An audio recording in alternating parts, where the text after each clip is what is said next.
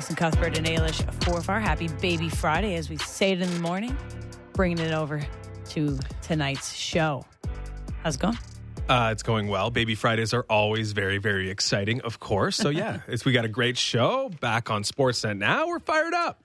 We are on Sportsnet now and Sportsnet 590 The Fan. You can catch us on the text line at 590 590. We have some interactive segments today. We want to hear from you. It's a it's a week with not a lot of sports action, but we had the ESPYS last night Mm-hmm. where they hand out sports adjacent awards. And so we want to give away some of our own Toronto themed. Okay, that's going to be a very loose criteria because So it's Toronto. I, I I think Toronto themed is right, but like, what's a Toronto sports story? That's- what qualifies as a Toronto sports we're sports going to story? find out, aren't we? If you can't qualify as a Toronto sports story, then uh, I don't know if you're up for these awards. These very, very prestigious honors. There's going to be a couple of ones that are a stretch. Uh, we will go through those to start our show. We're going to have Jordi Fernandez, head coach of the Canadian men's basketball team, joining us in about 10 minutes. Canada Basketball is announcing the roster for the FIBA World Cup tonight on the Global Jam broadcast. So we will maybe get a little insight on that. Mm-hmm. Um, Seerat Sohi from the Ringer NBA show will join us a little later in the show to talk about this hot topic trade, I guess, like a, what is it, like a trade machine? You Trade machine, a yeah, trade yeah, yeah. machine option that has now been trending on the internet. Yeah, her and her broadcast or her podcast partner, uh, they went through a lot of different trades. So maybe one of them sticks out to her. We can ask her about that. But just Pascal at large and everything that's going on and this life form that's all taken on, it'll be good to pick Seerat's brain over that. And then, of course, our final hour, uh, we will have Mitch Marner at 6 p.m. and then Ricky Romero at 6.30. So star-studded way to wrap up our Thursday. A couple Toronto legends right there. There you go. to kick things off um, heading into your evening. And then tomorrow, Justin and I will be on from 3 to 5 as Blair and Barker will be back. So it's our last 5 to 7 show. Let's do it right. Our ESPYs Toronto Sports Edition, Ask Adjacent, however you want to put it together. We want your thoughts at 590 590. And we have a couple of words to hand out. Obviously, the big ones are usually best athlete on the male side and the best athlete on the female side. Those ones we struggled with a little bit. So we will actually open that up for you to send in your suggestions. Um, as we said, adjacent. Yes, this is where all the uh, all the debate comes from, I guess, because there are Toronto athletes doing things for other cities. There are, of course, non-Toronto athletes doing some pretty spectacular things in the city of Toronto. But you know what constitutes as a Toronto sports story? I think we can use our imaginations just a little bit. But then again, saying all that, I don't think we really have an automatic answer to this. Like the best athlete who grew up in Toronto or Toronto adjacent, I guess, is Connor McDavid. But if is, is it a cop out if we choose Connor McDavid for our Toronto Sports ESPY as the best male athlete? I think slightly, yes. Mm-hmm. I think we are copping out just a little bit because it is. He, he definitely, you know, he's winning a Hart Trophy. He had this spectacular year. He's good at He's a guy who does rep Yeah. this city, hangs out in the city, but he's he belongs to Edmonton, does he not? he does, but he also, when representing Canada, which they don't do often, represents Ontario and the Toronto esque region as a York regionite myself. I would like to claim Connor McDavid as a neighbor Okay. So I would also, you know, I could see why he could classify as the best athlete, Toronto esque version. But So- it does feel weird to crown him that as he wears an Edmonton Oilers jersey 12 months of the year. and you actively root against him if Yes. he's in a Toronto sports scenario. Here's my devil's advocate Mm-hmm. from one Connor to the next. Was Connor Bedard not a bigger Toronto sports story this year than Connor McDavid? Of course, he stars at the World Juniors. He's the number one overall draft pick. The NHL draft lottery was centered entirely, of course, around him. Yes. I feel like he was m- not more in the consciousness, but more of a interesting story than Connor McDavid this year because again, this is Toronto sports focused, mm-hmm. and the brilliance of Connor McDavid was pretty much devoted to entirely the city of Edmonton. While Connor Mc- Bedard, who's from the West Coast, spent his entire year pretty much on the West Coast, mm-hmm. except from being in Halifax for the World Juniors, was definitely, I would say, slightly more top of mind in terms of, yeah, we were rooting for Bedard more than we were rooting for McDavid, were we not? Yes, but I would say that that's just because we maybe eh, like to ignore the Edmonton Oilers as much as possible and talk about, you know, Con-. I like Connor Bedard helped, you know, fill the hockey void when you weren't talking about Connor McDavid or the Maple Leafs. But Mhm. I would say Connor Bedard was more of just a Canada wide story than Toronto. Like, why would Toronto claim that story? We wouldn't. We would just claim more of that story than maybe we want to talk about Connor McDavid. But my, so if, if Connor McDavid seems to be the easy maybe answer for this, I actually, I had uh, a thought of Adam Fantilli. Own the thought. Let's hear it. Adam Fantilli had a pretty star-studded year. We're giving out an ESPY to a Toronto-esque sports story. He's a local guy. He won the Hobey Baker as a freshman, which never happens. He won a world championship with the big guys. He won a World Juniors, and he was drafted third overall in the NHL and starting his professional career now. That's a pretty damn good year for a guy that lives just outside the city. So Adam Fantilli, I think, could really classify for one of the best Toronto athletes of the year. I will accept the nomination. However, I do think it puts Toronto sports in a bit of a disappointing light if the third overall draft pick of the Columbus Blue Jackets is winning the best athlete, best male athlete for a Toronto sports style ESPYs. I think it says more than anything the fact that we haven't gone to a Blue Jay or a Maple Leaf mm-hmm. or a Raptor that it has not necessarily been a brilliant banner year for athletes in this city. Of course, we've got one in Fred walking, we've got one in Pascal embroiled in trade uh, chatter. we've got the stars for the Toronto Maple Leafs still licking their wounds after another playoff exit. And of course, the Blue Jays, yeah, Bo Bichette maybe should be in that category. Maybe he deserves a nomination. Maybe Kevin I Gausman said does. Mitch Marner even. He's still licking his wounds. But someone from the Blue Jays, I don't know if there's that automatic here's one. nomination either. Immediate text line answer. go. Jordan Romano. Toronto guy, fills up every Toronto player. He fills up every bucket. He's There an all-star sub, leading the league in saves. Yeah, that don't sh- don't roll your eyes at sub. It's true. Don't yeah, but he's leading the league in saves. Shouldn't have been a sub.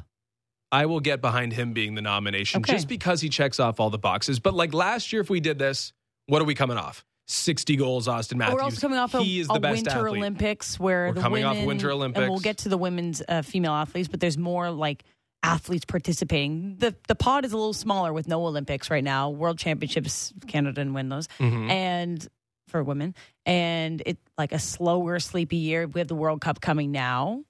I think I'm just saying, if we did the pageantry that we saw last night this year, as opposed to last, it's not as good. It's It- not as sexy. hey, there's still half a year left, and, and when you left. do the Northern Star Award, which is voted on near the end of the year, at the very end of the year, I think we'll be adding some names to this. But we do have the best female athlete, and the two of us were easy on that one. Um, Yeah, it's Summer McIntosh. I mean, every see, every time you see the name Summer McIntosh, Mm-hmm. who of course is still a teenager from the Toronto area, uh, she's breaking a new world record, and they're still waiting for the full swimming season, so she still has a lot to do this year. But if we're looking at a calendar year, I mean, every time she hits the pool, she's breaking a world record or doing something spectacular. She, of course, is going to be the marquee attraction at Yeah. the next Summer Olympics. And of course, she is one of Canada's best athletes, period. So I think this one's a little easier. Maybe we can be a little more proud of Summer McIntosh being our female athlete of the year in this Toronto adjacent, very specific niche thing that we are talking about. I right would now. say that Brooke Henderson has an opportunity. I know she's from outside of That's Toronto sports. Toronto esque. She's in Ontario, okay? Uh, Smith Falls, of course, but she has We an claim opportunity. Brooke Henderson. There's Come on. half a, you know, there's still some big golf tournaments to come. Brooke Henderson could put her name in there as well. But Her name's always in there. Yeah, that's true. So we do have the text line at 590 590. Um, we will get to the best athlete male, the best athlete female, and our Toronto adjacent. But we do have some texts in about somebody that you have for breakthrough athlete. So I think we need to address the breakthrough athlete Okay. before we move on because people are upset that you're not saying best athlete is Nick Taylor, but you have him as your breakthrough athlete. And I think that's deservingly so. And again, this is a guy from BC. He's definitely West So Coast. that's different, folks. But he did, he accomplished the best thing in Toronto this year so far. I think Mm-hmm. like that is the biggest col- uh, accomplishment in a Toronto sports setting. And therefore, we can claim it as a Toronto sports story because he wins the RBC Canadian Open with that miracle putt Mhm. in Toronto. And it's a Toronto sports story for that reason. So, yes, I am a- a nomination for sure for Nick Taylor in terms of breakthrough athlete. I'm also going to say Swag Kelly as a breakthrough Swag athlete. Kelly. I mean, he comes onto the field in the Grey Cup, wins it for the Toronto Argonauts, gives our city the only championship that we saw this year, I believe. Unless I'm forgetting something. No, in the there is depths, another one. in the depths. And I will be giving an award to that team Okay, as well. okay. So I'll, I will just hold that for a second. But Swag Kelly, 100 percent deserves a nomination at least for bre- best breakthrough athlete. Okay, my other best breakthrough athlete was Whit Merrifield. I feel like a lot of people haven't really uh, put as much stock in what Mi- Whit Merrifield was going to bring to this team. I think he was a little bit underrated, you know, former star, but came in without much expectation. I think he's been a really great breakthrough athlete this year for the Blue Jays. Still more time to come. He's an all star, one of their most consistent hitters, and I think that he deserves some of this for breakthrough athlete. We will continue to go through all of these um, awards. We have a, a lengthy list best female athlete, best male athlete, best team. We will get to best team, best breakthrough athlete, best comeback athlete, and then maybe some fun ones like who's got the best style. Okay, let's do it. Do we have our first guest with us? I, I'm not sure if we have him Okay, yet, well but then- I, am oh, hoping that we could see some breakthrough athletes on the uh, basketball stage. With Jordi Fernandez, of course, being the new head coach of Canadian men's basketball program, we're going to figure out who's on the roster today Mm-hmm. at Global Jam, which of course is on Sportsnet. We are going to see uh, just who is going to participate in the FIBA World Cup, which happens later this summer. So yeah, there's some established names, of course, in Canadian men's basketball, and I'm sure that was very, very alluring for Jordi Fernandez. Uh, but hopefully, there are a couple names that we don't know much about who can. Uh, get into the breakthrough category for us. So, as I mentioned, Jordi Fernandez, head coach of Canadian men's national basketball team. And of course, they will announce the roster for the FIBA World Cup tonight on the Global Jam broadcast on Sportsnet. And to preview that and to talk about the decision to take over the team, we've got Jordi on now. Good afternoon, Jordi.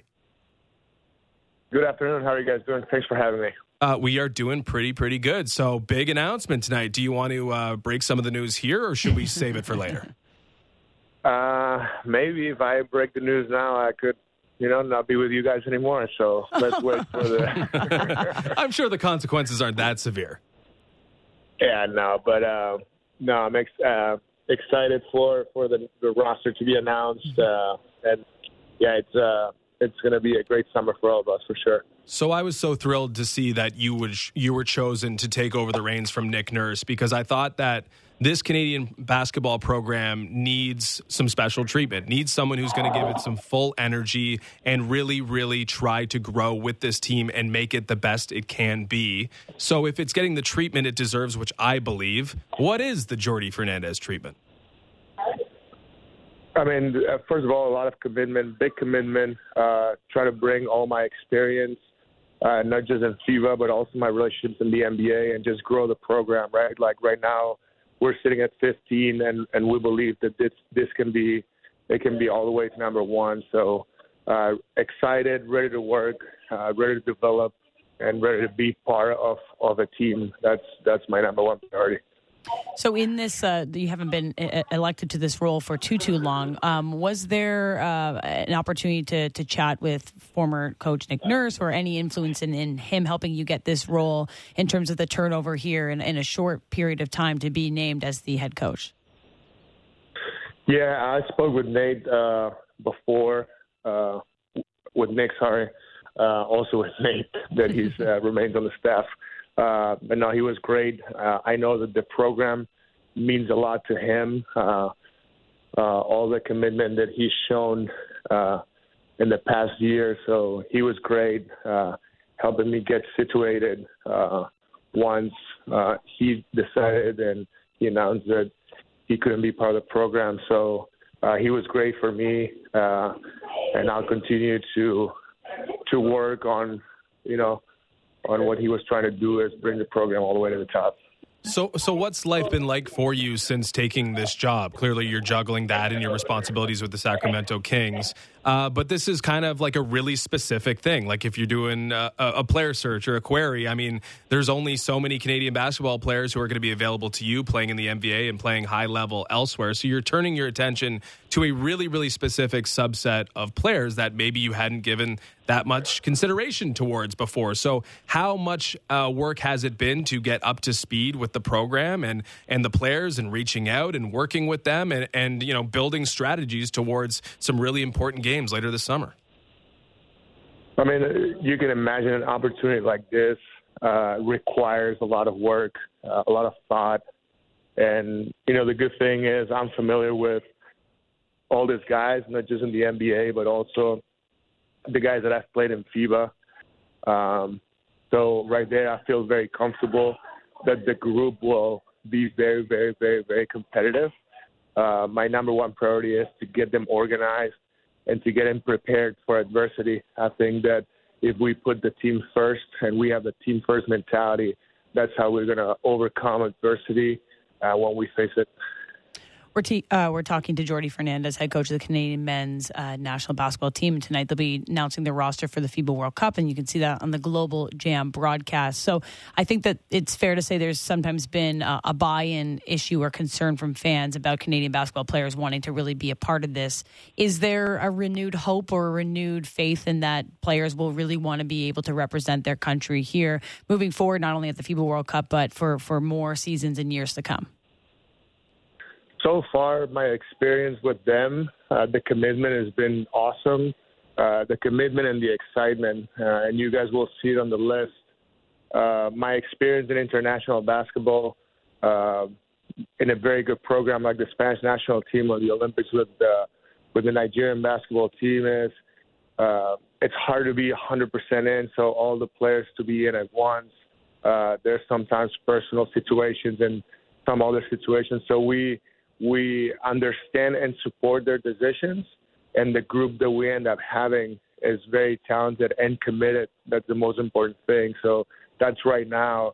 Uh, this is going to be a very special group, and if not the most, one of the most talented groups that we've ever had. Uh, only one of us knows if Shai Gilgeous-Alexander is going to be on that team, uh, but I'm hoping uh, he will, and I'm confident that he will because Shai has loved wearing the red and white and representing his country. Of course, he is Canada's best basketball player. If you get a chance to work with Shai Gilgeous-Alexander, uh, how excited are you for that opportunity? Extremely excited, and and you said it. His commitment is has been uh, amazing, and he's been a connector with within the group. So uh, the way he's shown how much he he loves the the like you said that that jersey and what it means for him. So uh, having the chance to coach him, uh, I've obviously talked to a lot of these guys involved in the program, so uh, I can only say like great things about him. Is there a new name or like a younger up and coming player? Um, doesn't have to be on this roster because I know you can't say that specifically, but someone that fans will come to love or come to appreciate um, with their opportunity to represent Canada, whether at this stage or moving forward. I think youth is something that we clearly have, um, and some of the guys that will be on the list, the list are are very young, so the future is bright. And then, as you guys know, there's going to be others that are not on the list, and they've been drafted or they will be, and that's what the reason why we will be a number a, number one program for for a long, long time, hopefully forever, if we keep uh, building. Uh, building the group the right way. Uh, Jordi Fernandez, head coach of Canada's national men's basketball team, on the line with us. Okay, so you obviously have experience in international basketball, uh, both since you came to the United States, but also clearly before that, being a native of Spain. Uh, how well is this roster catered towards playing international basketball, and how much of an advantage does Canada have with you, who has coached international basketball before? Well, you know that uh, the FIBA game, especially, um, you don't need always the best individual talent to win a tournament. You need the best team to win a tournament, and whoever buys into that uh, usually is the the group that that ends up with the, with the medals, with a trophy, and obviously I experienced that with Spain. Uh, we were very talented uh, for a long, long, long time. But the most important thing is the guys uh, bought into what I just said. Uh, the team is the number is the the first thing. uh, and there's nobody that should be more important than the team right now. So far, uh, the conversations that I've had with every single guy on the Canadian national team, they're excited to be part of the team, uh, and they're excited to all fight together, embrace their role, and do what's best for uh, for Canada basketball to be successful. So we know in our market here, uh, the Toronto Raptors were looking to make some changes, and they did so um, on their bench and, and their staff. I know you were involved with that interview process, a finalist uh, nonetheless. What, what, did you maybe learn about the Raptors throughout that process, or how, how, close it felt that you were able to land a position there? I learned a lot about the process. Learned a lot, learned a lot uh, about myself. Uh, obviously, I have a lot of respect for uh, for the organization, the Toronto Raptors, for uh, Masai and all his group. So I was very uh, uh, honored to, you know, to have the opportunity. And uh, like you said, didn't go my way. But uh, what happened after that is that I was, you know, the I was offered a job with Canada Basketball. So everything happens for a mm-hmm. reason. And right now, I'm I'm extremely excited to be where I am. Uh, the resume is really impressive, Jordi. Uh, you've worked with LeBron James when he was a young guy. You worked with Nikola Jokic recently. Uh, you've worked between those two with some of the greatest players this game has ever seen. Uh, what stands out or what's different about those two beyond what we see? I mean, we see the brilliance on the court, but when it comes to guys like Jokic and LeBron, what are the differentiators? Uh, you mentioned LeBron, you mentioned Nikola, but you forgot to mention Jamal Murray. Well, let's hear about Jamal Murray. What differentiates him? no, I was I was just saying. Obviously, those two guys are winning players. Uh, so is Jamal, mm. and I've learned a lot from all of them. Um, I think they're those the two that you mentioned first, Nikola and LeBron. Their ability to make their teammates better. It's what it's impressed me. And Jamal, his level of competitiveness. Uh, he can take the game to a different level. And especially after coming back from his injury, I was uh, personally very happy for him because I know what he went through. Uh, but again, that's another guy on on the program and that has been part of the program that always has embraced it.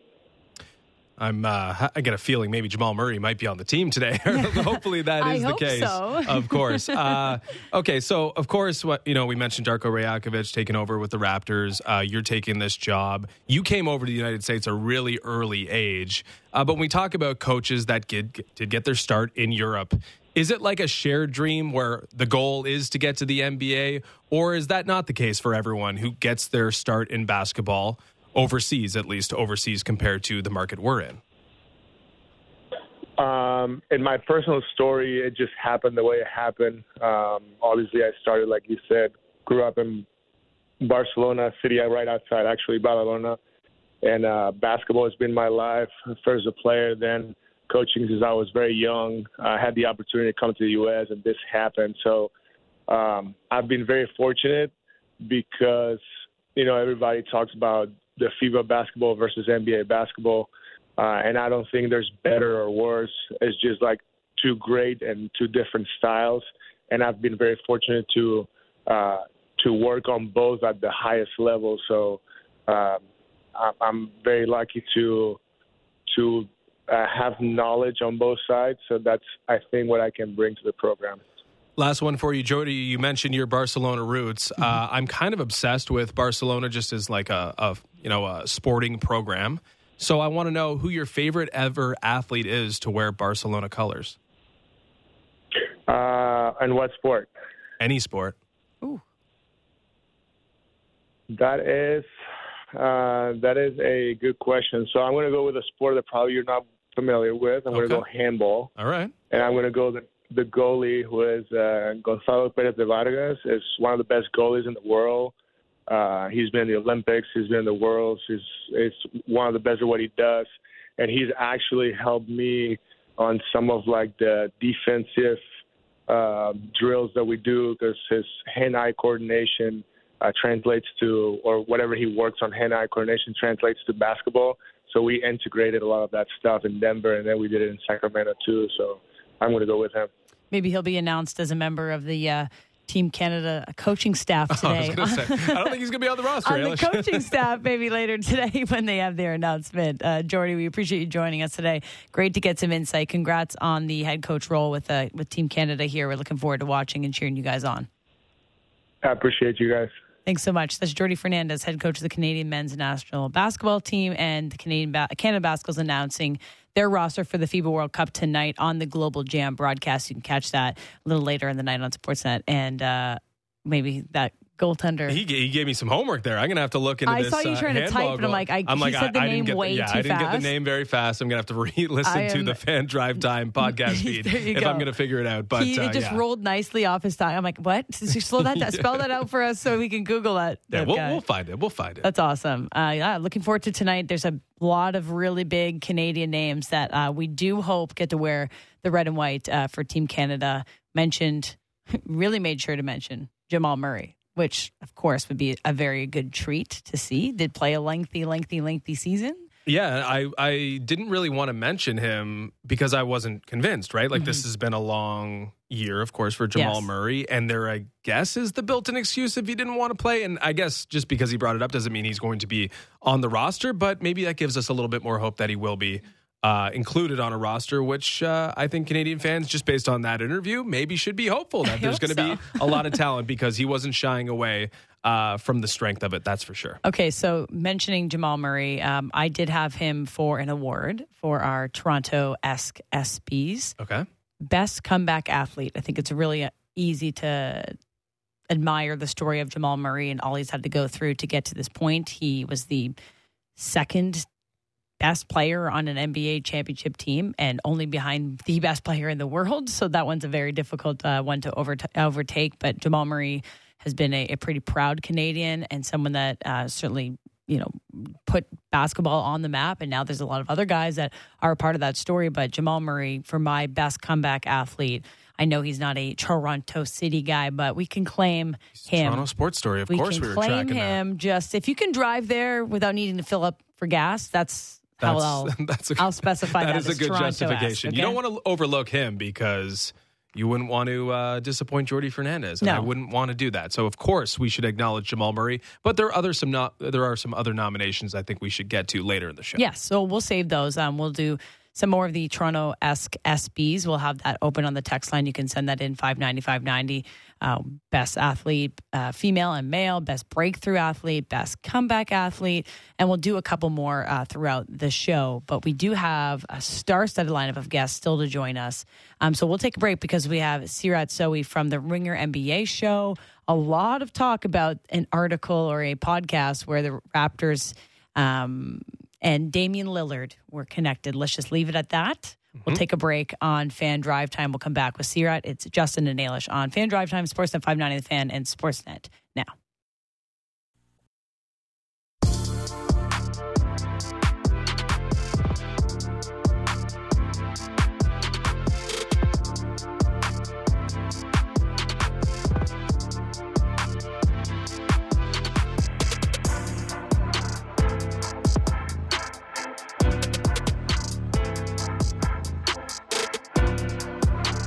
right, we're back on Fan Drive Time. Justin Cuthbert and Ailish Forfar still in Blair and Barker's stead from five to seven. We They're got that coming down for it now. tomorrow, though. Fan. Drive Time, but in the Blair and Barker. Don't forget position. it. They are back tomorrow. Woo! We got to keep it clean I already wiped up uh, everything. for Jeff Blair. I'll tomorrow. do it again tomorrow.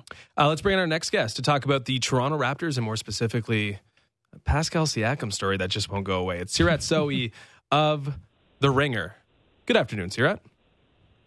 Hey guys, how's it going? Uh, we're doing pretty good. Uh, I want to get to Pascal, of course. You had a great uh, new podcast on the uh, Ringer NBA show. It's where you're, trending. Everybody wants to hear you know, from you. talking about all the trade scenarios with Pascal and everything that could be possible here. But I think we should start with the Raptors just like at large, right? Because the Raptors, from an optic standpoint, historically been very good. Trust in Masai, real thing. Everyone thinks the Raptors are in good hands and the Raptors are a banner organization, but it feels like the wins are changing things just a little bit. So where are we at with the Toronto Raptors? And when you compare that to where we came from, uh, does it is it hit a little bit differently the realities of today? Well, I don't think I think think it I think it probably sheds a little bit more light on how this team has always operated, right? Uh, at least in terms of holding on to their players, I think is that is that basically what you're talking about? Just the way that they've been operating for the last few years post championship. Well, in terms of, uh, well, it's different, right? Because there was sort of a cutthroat nature early on, and you guys alluded to that still being maybe part of their DNA on the show. Uh, but there's been a reluctance to move on, right? And I think that's the thing where it's just like, are we, are the hands still as capable as they were? I guess is sort of my question. I gotcha. Yeah. Okay. So the more that I think about it, the more that I think that the way they're operating right now actually allows us to reframe how they did things in the past. Because if you think about it, it's not necessarily like they were always this team that moved on very quickly. Masai Ujiri took over, and Kyle Lowry was on the team, DeMar DeRozan was on the team, Dwayne Casey was coaching that, that team. That didn't change for a number of years. Uh, they had some playoff play, playoff flameouts that were truly ugly, and you started to wonder, okay, is Casey going to be back? And like you'd hear things about Demar, you'd hear things about Lowry. Maybe they won't be back. But at the end of the day, I mean, they extended Kyle Lowry, gave him a three-year, ninety million dollar deal at a time when that didn't necessarily feel like the obvious move. Um, obviously, that paid off. That was a good idea, but it wasn't necessarily what we looked at as being a home run idea at the time. And they didn't, you know, they, they had a, Masai talked about doing a culture reset and then still kept Dwayne Casey on as a coach for one more year. It actually, it took him quite a while to give up on the team that he had. And it actually didn't take, it took, it took Kawhi Leonard being available and being able to make a move that made him better. So I don't know how different this actually hmm. is. I think that maybe we mischaracterized their ethos or the way that they want to team build because yeah they you know you hear rumblings of maybe they'll rebuild maybe they'll make some trades uh, but i think if anything this shows us that that's just not something that they're interested in rebuilding at least Yeah, so what may be different then is just how they view Pascal Siakam. Um, and clearly, this has taken on a bit of a life form. This is uh, growing maybe because a lot of people are talking about it, but because there's real smoke there with the fire. Uh, but before we get into like the actual drama and the talk around Pascal Siakam, just in like a vacuum, Pascal, the asset, what is this player at this point in his career's value, his worth in the open market, his timeline, his trajectory? Like, where is Pascal Siakam at right now as an asset, as a 29 year old player who's kind of on the cusp of that like elite tier, mm-hmm. but not might not quite be there? I think I think that's a really interesting question. Like you said, he's 29 years old. Uh, a big part of his game is his athleticism, his speed. Uh, so it's kind of easy to make the case that maybe he won't get better than this. But at the same time, this is a guy who's consistently got better throughout his entire career and is actually only going into his eighth year in the NBA, which is typically what you would consider, you know, entering his prime. Like I would look at it like maybe like last year was the start of his prime, and that's probably what we should expect from him going forward with, you know, some requisite decline in athleticism, but probably will continue to get better and more polished uh, as as his career goes on because that is perpetually what we've seen from him. I think he's an All NBA talent. I think he is probably right on that cusp of he won't be the best player on a championship team, but if he's your number two, you are in incredible shape. Like he's he's just kind of below being the best player on a championship level team. Uh, so that's that's kind of where I see him. I think there's definitely room for debate there, uh, but he's to me he's also very modern as well. Like he's what you want from your modern four. He can do a ton of different things on the floor. He can play in half court. He can play in transition. He can defend four positions. So yeah, I think I think he's I mean, he's awesome. I think, I think, I think like some of his skills are actually better suited towards being like one of the best number two options that you could ask for. So how have we arrived to this point where it is, it is just Pascal Siakam rumor after rumor or trade candidate after trade candidate? It, it, why is the answer not so simple? Like you, the way you laid out, like I, well, yeah, I want him to sign. I want sounds him to like be a, here. Sounds like a guy the Raptors should keep. Sounds like you should keep him. But where's the heart of this debate or this it, right? issue? Yeah. Yeah, I, probably the timelines, right? Like just the fact that he is 29 years old, Scottie Barnes is 21, OG Anunoby is kind of straddling the middle there, being 25. Mm-hmm. If you if you extend Siakam, then you're kind of baked into trying to win now with him. So I don't think it necessarily speaks to. I, I don't think a conversation about trading Siakam has anything to do with the player and how skilled he is. Yeah, sure, maybe if he was like definitely the number one guy, we're not even having a conversation. Uh, but then the team probably looks different, and a lot of things look different. So I think it's more so just from a team building perspective. If you are going to put a lot of resources and money and cap space into him, and he is going to be your future, then you got to find a way to win now. And maybe that avenue isn't necessarily there. Uh, maybe they looked at like you know I think uh, maybe, maybe it's also like, and you guys could probably answer this better. Just you know being in the city, like we've heard things in the locker room too, like like that Siakam and some of the veterans were frustrated with uh, with the young players. So maybe it's a matter of them wanting to get on one course versus the other. Yeah, it feels like he's on a bit of an island, of course, with Freddie going uh, to the Houston Rockets on that monster deal. It feels like Pascal loses some of the support he had, I guess, in that locker room if we're going to make a big deal out of the potential divide between young and old. But he's got Jakob Poeltl, and Jakob Poeltl and him were boys, and maybe they'd be able to, you know, bridge the gap without Fred. I'm not really sure. But it just seems like, yeah, it's it's the domino. It's whatever direction you choose – it sort of comes at the expense or or uh, the decision just hinges on Pascal Siakam. And you mentioned the win now card that might be available out there. Maybe they can make a trade to supplement Pascal and a core that is uh, you know supported by Scottie Barnes or with Scottie Barnes and OG Anunoby. And I feel like that, you know, we've been discussing this a lot. I think my preference is that they tear it down and try to rebuild this thing because clearly clinging to the past doesn't isn't the thing that's, you know, working in the favor of this group right now. But I actually think the win now move isn't all that risky because if you do go all in and try to support Pascal with, say, Damian Lillard, you still have assets you could trade in the open market and flip that roster when you choose to do so. So if they choose to go aggressive, try to win, try to better 41 wins, try to be one of the best teams in the Eastern Conference, is it really that risky of a proposition or is it at all riskier than just staying where you are, being in the middle and not making a decision on Pascal Siakam?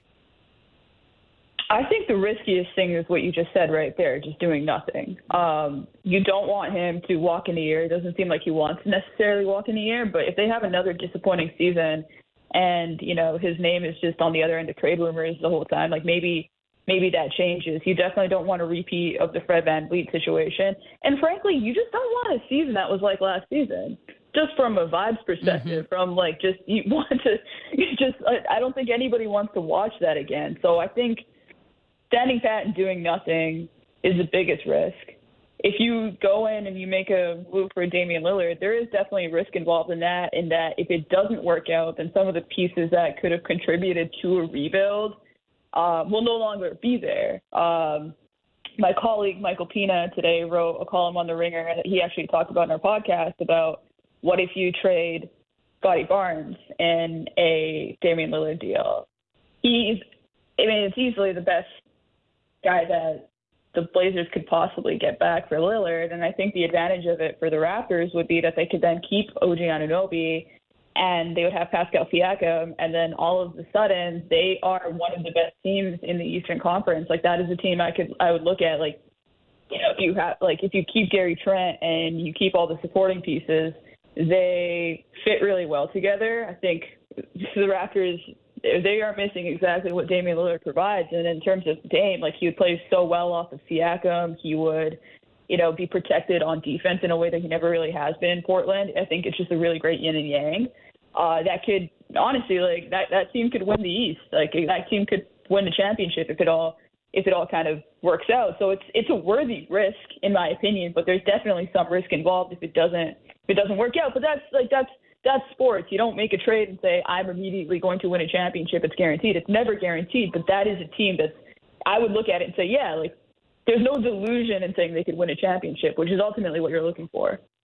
I wonder how much that reflects on if, like, if this hypothetical thing were to happen. Um, how much this reflects on how the Toronto Raptors view Scottie Barnes because after he was rookie of the year, there was like no way they would ever trade him for KD, right? Like it was like Kevin Durant right. opportunity, and it was we're never going to move Scottie Barnes. But if he's mm-hmm. rumored to be someone maybe that you would trade for Dame. Is that is that more of an indication of hey, we maybe we don't see the same same ceiling that we saw with Scottie Barnes, or is it maybe more pressure that this organization needs to make a direct pivot one way or the other? Like, how much does that reflect on maybe Scottie Barnes and the way that they might view his development?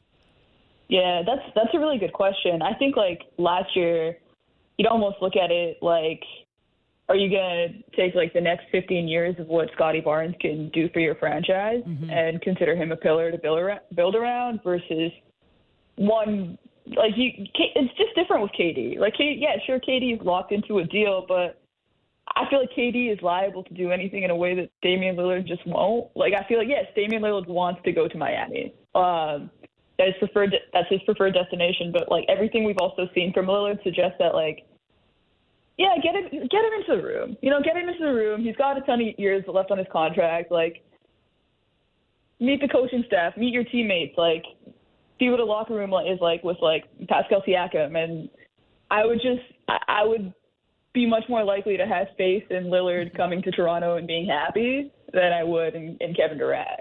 Uh, so that's probably why I look at it a little bit differently. Uh, but I don't know. The question of Scottie, do we look at Scottie differently than we did a year ago? I think I think in the big picture of the NBA at large and what his value is, if you were to trade him, yes, uh, I, I don't think there's really a question about that. Uh, I don't know if it changes how the Raptors feel about him, though. Like that, that to me is an interesting question. Yeah, that is the million dollar question, right? Because uh, it was it under no circumstances you you trade Scottie Barnes last summer. I'm not really sure. How did that change uh, compared to this year? I'm not really sure. The Raptors' reality though has changed, right? So if you're trading Scottie Barnes, you're clinging on to something, or you're trying to make something of the Pascal era and try to build around that, and that seems maybe overly optimistic because you just don't have the supporting cast either. And they might be able to sort of cobble together that, but it does seem overly optimistic or overly hopeful that you'll be able to do that. It's just the question now is is building around Scottie really the best thing moving forward? I'm not really sure. It just seems less certain, I guess, than it was uh, last summer. Uh, t- looking NBA wide now, if we're talking about Pascal, you mentioned him as potentially being uh, the number two on a championship team. Uh, who can, looking around the league, completely change their reality and their trajectory and their ceiling if they went out and traded for Pascal Siakam? I think the biggest team. I mean, uh, uh, that's that's a tough one because I think this is a franchise is a little bit diluted in terms of what they think that they are capable of, and they should probably be looking at the reset button. But if they don't want to do that, then the Atlanta Hawks would certainly be a very different team with Pascal Siakam on it. Um, they just traded John Collins. They have a hole at the four position. Siakam would fill that. I think he would play incredibly well around Trae Young. He would be just a defensive menace sharing the floor with Dejounte Murray. And could actually provide that team with you know I just I don't think I don't think that's a team that like with the defensive minded players have had a lot of allies on. Like you know Clint Capela is defensive minded Murray is defensive minded but it is largely an offensive minded team. So it kind of tipped the scales in that regard could potentially reshift their identity. Uh, so they're probably they're probably my favorite uh, but at the same time I don't know. It's just like this this Trae Young experiment there. It just hasn't really worked out. Like other than that Eastern Conference Finals run, uh, they're kind of. I wouldn't say they're in a similar position to Toronto, but I feel like they do either kind of need to make a deal to get better, or make a deal to get worse. Well, that might be why the Raptors are the position they're in right now. Because I mean, you open the floor to you what team could really, really change things with Pascal. And it's the only really team that, that or the team that comes to mind is a diluted Atlanta Hawks team that probably can't really make it happen with Pascal uh, in the end. So that might be why the market is what it is, mm-hmm. or is what it isn't at this time. Uh, you mentioned one thing on the podcast. I think it was the juiciest item or juiciest potential conclusion to all this. And it's signing or re-signing or extending Pascal Siakam if you're Masai Ujiri and still operating under the assumption that you could trade him. Uh, do you think that's maybe the safest play for the Raptors to kind of do him dirty a little bit potentially and just sign the deal and then, you know, still look to the future? Yeah, know on, on one level, it is doing him dirty. I think, like, when you look at what's happening with Lillard and, and Portland, there's two ways of looking at it. You can say, hey, this guy was loyal to his franchise for his entire career. Uh, but at the same time, he got paid and he didn't get a no trade clause. So one of the things that comes with that is that you can potentially be dealt. So look, if especially if if Pascal makes All NBA next year, which I there's a very strong possibility of that, the Raptors can really pay him. So you know they'll make it worth his while if they decide that they want to deal him down the line. But with with Siakam being extended, also comes the fact that he will have years on his contract, and that naturally makes him the type of guy that then you might have some teams that say like, okay, yeah, maybe we will break the bank a little bit for for Siakam. Whereas right now you're looking at a one year rental, so any teams that are interested are going to be have, have to be a lot more careful in terms of how many young players and draft picks and how much of their future they're willing to to risk on a one year rental. Uh, the conversation will continue. Uh, Seerat, it was fun catching up. Uh, we appreciate you coming on. Hopefully, we can do this again soon. Thanks for having me, guys. That's Seerat Sohi of the Ringer and the Ringer NBA show. Uh, big Pascal Siakam episode up this week on the podcast feed. Definitely worth checking out. Okay, we got to get to a couple things here before we take a break and talk to Mitch Marner. Uh, he will be joining us after the break at six o'clock, and then Ricky Romero to wrap up our show. But it's time for Between the Lines, brought to you by BetRivers. It's a whole new game. Producer Mark Boffo, how are you? I'm doing great, guys. Yourselves? We're swell. We can't wait to hear what you got for us tonight. Well, we got all eyes on the CFL tonight. One game on the slate, and, you know, we'll see how it plays out for the Edmonton Elks if they can shake this losing streak. Hamilton versus Edmonton. Who do you got on the money line tonight at Bet Rivers? Okay, so it's not only uh, all eyes on the Edmonton Elks because they could tie a professional sports record in a bad way. You could make history in a bad way. Uh, a real bad way. 20 consecutive home losses in a row if they lose tonight. Uh, I kind of kind of want to see history tonight. Trivia time. The last team to do that A team I did never heard of before. doesn't exist anymore. The St. Louis Browns, Of Major what- League what Baseball. sport? Okay. 1953 lost 20 games in a row. That's the last I time a want team. some merch from the St. Louis Browns. I'm I'm sure gonna you find can find some it. during the the break. vintage queen, I'm sure could find it. Uh, this is this is crazy to me. Like the Edmonton Elks are really important to the CFL. Like really important. They are one of the teams. Like the Leafs are the Leafs to the NHL. Mm-hmm. The Elks maybe not quite that to the CFL, but it's in that vein. This is a really proud organization that has won a ton of great cups that has carried this league through a lot of dark times and yet they're on the cusp of futility like we've never seen in our lifetimes. It is really crazy. Straight home losses. What do season ticket holders do? Do they go? Again, they're very, very loyal. And Chris Jones, head coach, is a guy who thought to be like, you know, the next guy who was going to take over the CFL and dominate. And clearly he can't have any impact. Anyway, we're getting away from the betting line. It is a pick 'em, pretty much. I'm On the line picking today? history tonight. You're picking the Hamilton Tiger I'm tonight? going the hammer minus 110 on the money line tonight. With the context of Hicks history and how important this organization is to the, the, other way? CFL, I cannot imagine that they'll allow this to happen. Okay, let's shake on it. Coffee tomorrow. Pound it. Okay. I'm going uh, Tiger Cats. Okay. Edmonton Elks, coffee tomorrow, Woo! and and a wager maybe at BetRivers, of course. Yes, of course. That was Between the Lines brought to you by BetRivers. It's a whole new game. Do you see history tonight? Stay tuned. That's uh woof, it's gonna be a good one in the CFL. Um you wanted to talk about one thing here before we took a break and talk to Mitch Marner. Yeah, I do. Uh, I might need more than a minute, but it is it's an interesting take from you. You had mm. an Instagram post today where you put your socks and flops out there. You're saying, Yeah. "Can I still do this as you're still an athlete, of course, but a non-athlete, someone who's not competing at a high level at least right now?" I mm-hmm. say yes, no problem with that. But my bigger point on this is are we ever going to, as adults here, I'm like firmly in my 30s, you're approaching.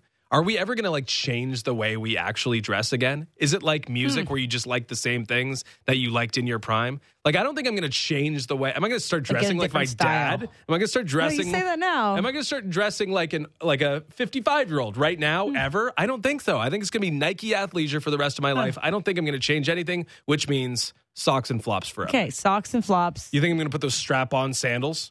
I could in see like you 20 wear, years? Yeah, There's I- no I chance I'll ever actually- wear those. Bad takes exposed. I might see you wear that one day. There's no chance. Um, all right, let's take a break. We got Mitch Marner joining us after the break on the fan drive time. Justin and Ailish, Sportsnet 590 the fan and Sportsnet now.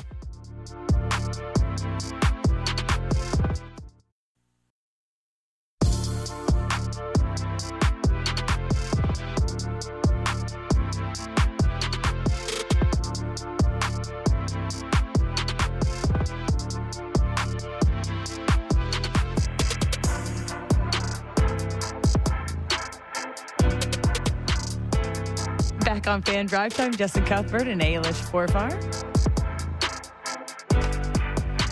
I think we're here. I think We're on the radio. on. Yeah. Can't really tell, but I think we're good. We're, We're good. well. We're, we're good. Let's get it Uh, going. We're on five Sportsnet 590 the fan and Sportsnet. Now uh, we're waiting to get Mitch Marner, who will be joining us in a few moments. We've been doing our Toronto SBS SBS awards. Toughie, That's but that's what it is, though. that is an SBS. we finally got to it. We finally have the answer. SBS. the SBS Toronto Sports Awards.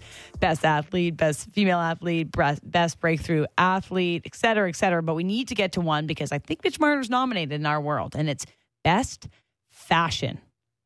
Best fashion in the Toronto sports scene. I think it's super easy to say that Grady Dick should have a nomination. Yeah, Grady Dick definitely uh, a late submission. It's like you just get in in time for award season, and he just got there, and I think he stole it from whoever would be our next up. Maybe Mitch Marner. He might have ripped it from Mitch Marner's hands. I think Mitch will be okay with that because a nomination is definitely a, a pretty impressive thing. I'm still partial, and we just talked about this. How like your style might is change, might not. is how old you are and stays with it. Like I don't know if I could pull off the Mitch Marner suits at this age.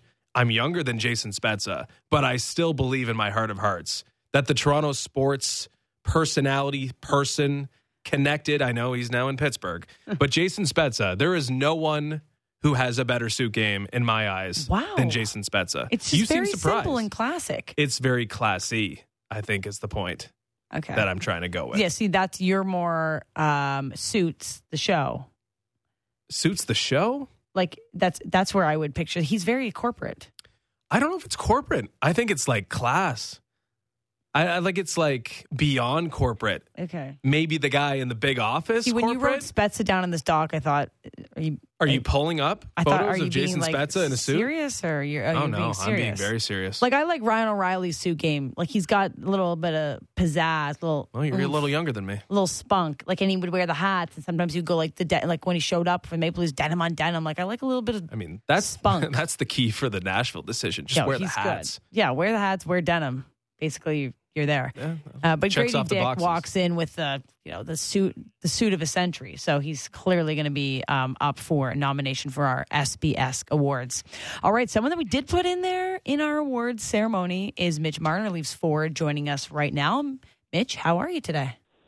Hey, I'm doing great. How you doing? We're doing great. Um, we were giving out some awards or some nominations, and you have been nominated by us for best fashion in the Toronto sports scene. Um, I, you can have an acceptance speech here, but do you feel like you have been integral in uh, the big hat scene that has now taken over the NHL? I, yeah, that's that's that's kind of my luck nowadays. I don't know. I've I've um, I've come to know someone in Miami that makes some beautiful hats named Benjamin Lloyd, and um, you know, shout out to him. He's he's had a lot of great uh, designs and features for me that fit a lot of my suits. So. I don't know. I think it just matches the vibe that I'm kind of going for, and I think it's kind of a nice, u- unique look. Mitch, you got another big wardrobe decision ahead, right? Because you're getting married, I believe, this summer. I mean, I don't. You're probably a guy with a bunch of suits. I don't know how you dwindle it down to one, but that is the biggest suit decision you'll make. So, do you have that one down, Pat? That one's down pat. Yeah, that one's already locked in, ready to go. So um, obviously, it's you know not getting pulled out until the big day. So uh, we're both very excited about it. But um, yeah, no, everything's all ready to go for that, which is nice. I bet there'll be some sort of Zeus um, interlacing somewhere when you. I know I won't give it away, Okay, but okay. Zeus will be involved. I can just I can just imagine. Um, so we have you on today to, to certainly talk about uh, something special to your heart, your Marner Assist Foundation, the fifth annual All Star Invitational is kicking off tonight. Um, what can you tell me about this two day event that you are so proud to be a part of and to have started? Yeah, well, I mean, first off, just you know, it's still funny when you hear five years. You know, when we first started this thing, you don't know how long it's going to be. You don't know how long you're going to be able to do them for, and you kind of just hope that the first one goes really well, and luckily enough, it did. And then through COVID, you don't know what's going to happen either, and we're lucky enough still we're able to kind of pull some stuff out. But um, super stoked for tonight. Tonight's more of a I'd say relaxing night. Um, it's kind of made for the grown-ups of coming in here. Um, you got a lot of cocktails, a lot of food, a lot of fun kind of activities you can do around here. Um, all the athletes kind of walk around so you can go talk to them, photos, autographs, um, some really great silent auctions, some really great live auction stuff, um, all going towards you know children's um, charities that we can you know help out with. And um, tomorrow is more of the skills event, and that's going on the ice. Um, all the pros are going to be your coaches for the day, and everyone's got a different ice um, pad to kind of work on, take you through the skills, try to help you be the best you can be, and the team with the best um, score at the end of it all gets to come around with us uh, before our scrimmage and skate with us for a hot couple laps. You know, pass the puck with us, do some shots, um, big group photo, and then um, you know we kind of play our own little game at the end of it all just for fun in front of all the fans and people, just to you know enjoy it. That's awesome. Um, I know one of the one of the people attending is Laura Stacey, who's a, a close friend of mine, and I was at her charity tournament a couple weeks ago, and I actually scored a hat trick in the Pro V Pro game. So if you're looking for a ringer, someone drops out last that is minute. huge. I am Yeah. available. Uh, You we had to could- mention that, We eh? could definitely get the All right. info out. I know. Uh, I know. I, I could be up there in a jiffy. So you tell Laura that she could have me up there. But um, I know you focus a lot on children um, it, with this program and youth and, and grassroots. Like I know, obviously, as a as a hockey player, getting involved in sports at a young age is is it, like the most basic understanding of you know teamwork and dedication and setting goals. But why so much focus for you when you set ba- when you set these boundaries and you set these goals for youth um, in your program? Well, I mean, the first thing is this sport that we play is obviously not a cheap one. I mean, it costs a lot of money. Everything you buy, regardless of your position, it costs a lot of money. Um, so for us, it's trying to just make sure that, you know, with Canadian Tire and Jumpstart and all that kind of stuff, we can get gear out to people in need that, you know, have the love of the game of watching it and wanting to play it, but with just the expenses, it's hard sometimes. So that's the first thing is just trying to give um, children a chance to play this game that they love, even if nothing ever comes of it. You know, they have the dream of playing it, have a lot of fun with it. They learn a lot of great skills and I think life lessons through it all. And um, I mean, for me, it's just you know seeing the smiles on kids' faces, adults' faces when you see them on the ice tomorrow. I mean, I think something I've talked about a lot is tomorrow is all kind of ages. You got a group mm-hmm. that comes at six years old, and then the next group that come can be 40 year olds that you know came the cocktail night before and might have had maybe a little too much fun that you know they're kind of struggling through a little bit of the skills but having a great time and smiling as well so i mean that's my favorite part is just seeing the different age groups that we have at this event um, but all at the same time smiling the same and you know acting as kids so that's something i really take pride in and enjoy and i think that's something that we really want this event to be like Uh, we're speaking with Mitch Marner of the Toronto Maple Leafs. So you have this tonight and tomorrow, but then you have an upcoming event, uh, Sink the Stigma. Now that's in September for mental health awareness, and I think that's obviously a huge conversation in our world now, and, and increasingly so. And where does the the passion come for you to start that new endeavor as well? Yeah, well, I mean, that really kind of started out through COVID, but even kind of before then. Obviously, um, with the sport we play, there's a lot of high end pressure on us, uh, especially being in this market. There's a lot of pressure on us players to perform and be the best we can be. And, you know, it is really hard sometimes to be that best player when your mind's in different places and, and running in different areas. So for me, it's just, you know, trying to let yourself, you know, be able to speak to one another and, you know, just express yourself and express what's going on through your mind. And, um, that's something I think that's really important. But at the same time, you just don't know what anyone's ever going through in their minds, and I think it's something no one should be afraid of. Um, you know, it's something that's powerful when you speak about, you know, what's kind of going on there and how you can fix it, and uh, that's something that we're trying to really just get out. Is you're never not weak. Um, you're strong. You got a lot of people around you that love you, want want you to be around for a very long time, and um, we got a lot of things that can help you out, and you know, try to help you uh, achieve what you want. Uh, cocktail hour, I think, is uh, approaching quickly here, Mitch, but I think there's still time for people to get involved. So let the listeners know how they can get involved in the fifth annual uh, edition of your uh, event tonight and this week. Yeah, well, you can follow us along on uh, Instagram and Twitter at Marner uh, Invitation, or sorry, Marner Foundation, Assist Foundation, um, and then you can also go on the website marnerassistfoundation.com, or maybe it's .ca. Sorry, because we're Canadian. I was, yeah, I always get confused. It's .ca, um, and uh, you know, donations are going to be going all year round. They don't just go for this weekend and the Sink the Stigma weekend. Um, it's all 365 days a year. Um, you know, you can always go on there and check up and just see kind of what's going on and uh, constantly make through donations through that. But um, yeah, I mean the Marner All All Star Invitational. Uh, you can follow along on Instagram at the Marner Assist Foundation. Awesome. We'll make sure we share that as well. Uh, but while we have you, can ask you one or two questions uh, just about this season. And, and uh, we got to chat at the NHL Awards on the red carpet. You guys both looked great. But being nominated for a Selke there, I just, I think, I know you take a lot of pride in developing that part of your game. Um, how much of, a, of an honor was it to be involved in that conversation and looking forward a, an area of pride for you moving forward? Yeah, it was great. Um, obviously, it's something I very much take pride in. Um, something I try to talk about is trying to play the full 200 foot game, and um, it was um, you know it was very cool to hear that. Um, kind of just all with my teammates when I first did here, I was going to get nominated for it and, and be in the finalist kind of talks, and um, you know obviously it's always hard to win that event when uh, you know the I almost should be just named after him when when Bergeron's in it. You know with how he plays the game, how um, he's always in the right spots. Um, he's a very annoying player to play against, but what a he's an awesome dude away from the game and um, awesome off the ice. But um, it's always cool to have your name with a legend like that. That's won it that many times, and you know really shows how to play the game. Plenty of time to win that one, Mitch. Uh, of course, you know every summer is a little interesting. Changes to the team, guys on the way out, but guys coming in. Of course, you're familiar with one guy coming in in Max Domi. What's your excitement level bringing Max in uh, to the Toronto Maple Leafs and keeping that Domi tradition alive? Yeah, it's very exciting. I mean, I'm very excited about all the guys we brought in. I thought um, all of them can really add a lot to our team.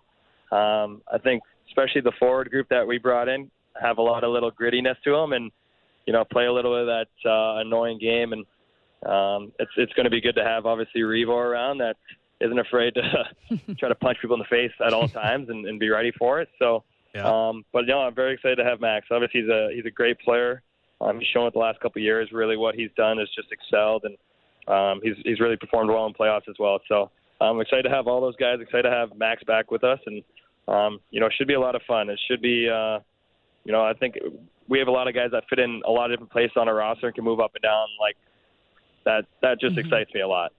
Yeah, Brad Treliving says that uh, bringing a lot of snot to the team this year. Is that going to be the, the team word, snot season? You get that on the T-shirt of the back, just snot. on the walls of the locker room. There you go. is not a that is not a very pretty name, but I guess it makes sense. I mean, uh, that's I think that's when we talked. That is what he was saying that he wants to go for. So, um, not the prettiest of words, but you know, it's definitely going to probably show on our ice.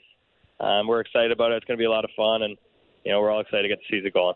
Uh, one last one for you, Mitch. Um, personally, this off season, what what are you working on? What are your goals uh, in order to get better and prepare yourself for uh, hopefully a, another uh trip down the lane into the playoffs and further on this year? I think just like always, just try to work on everything. Uh, you can always get better at every aspect of your game on the ice, whether that's passing, shooting, um, you know, working on your stick where it's going to be, where it's going to be placed, and you know, receiving pucks, get them off your stick quickly, and then in the gym, you know, just getting try to try to always just get more explosiveness, um, quicker, faster.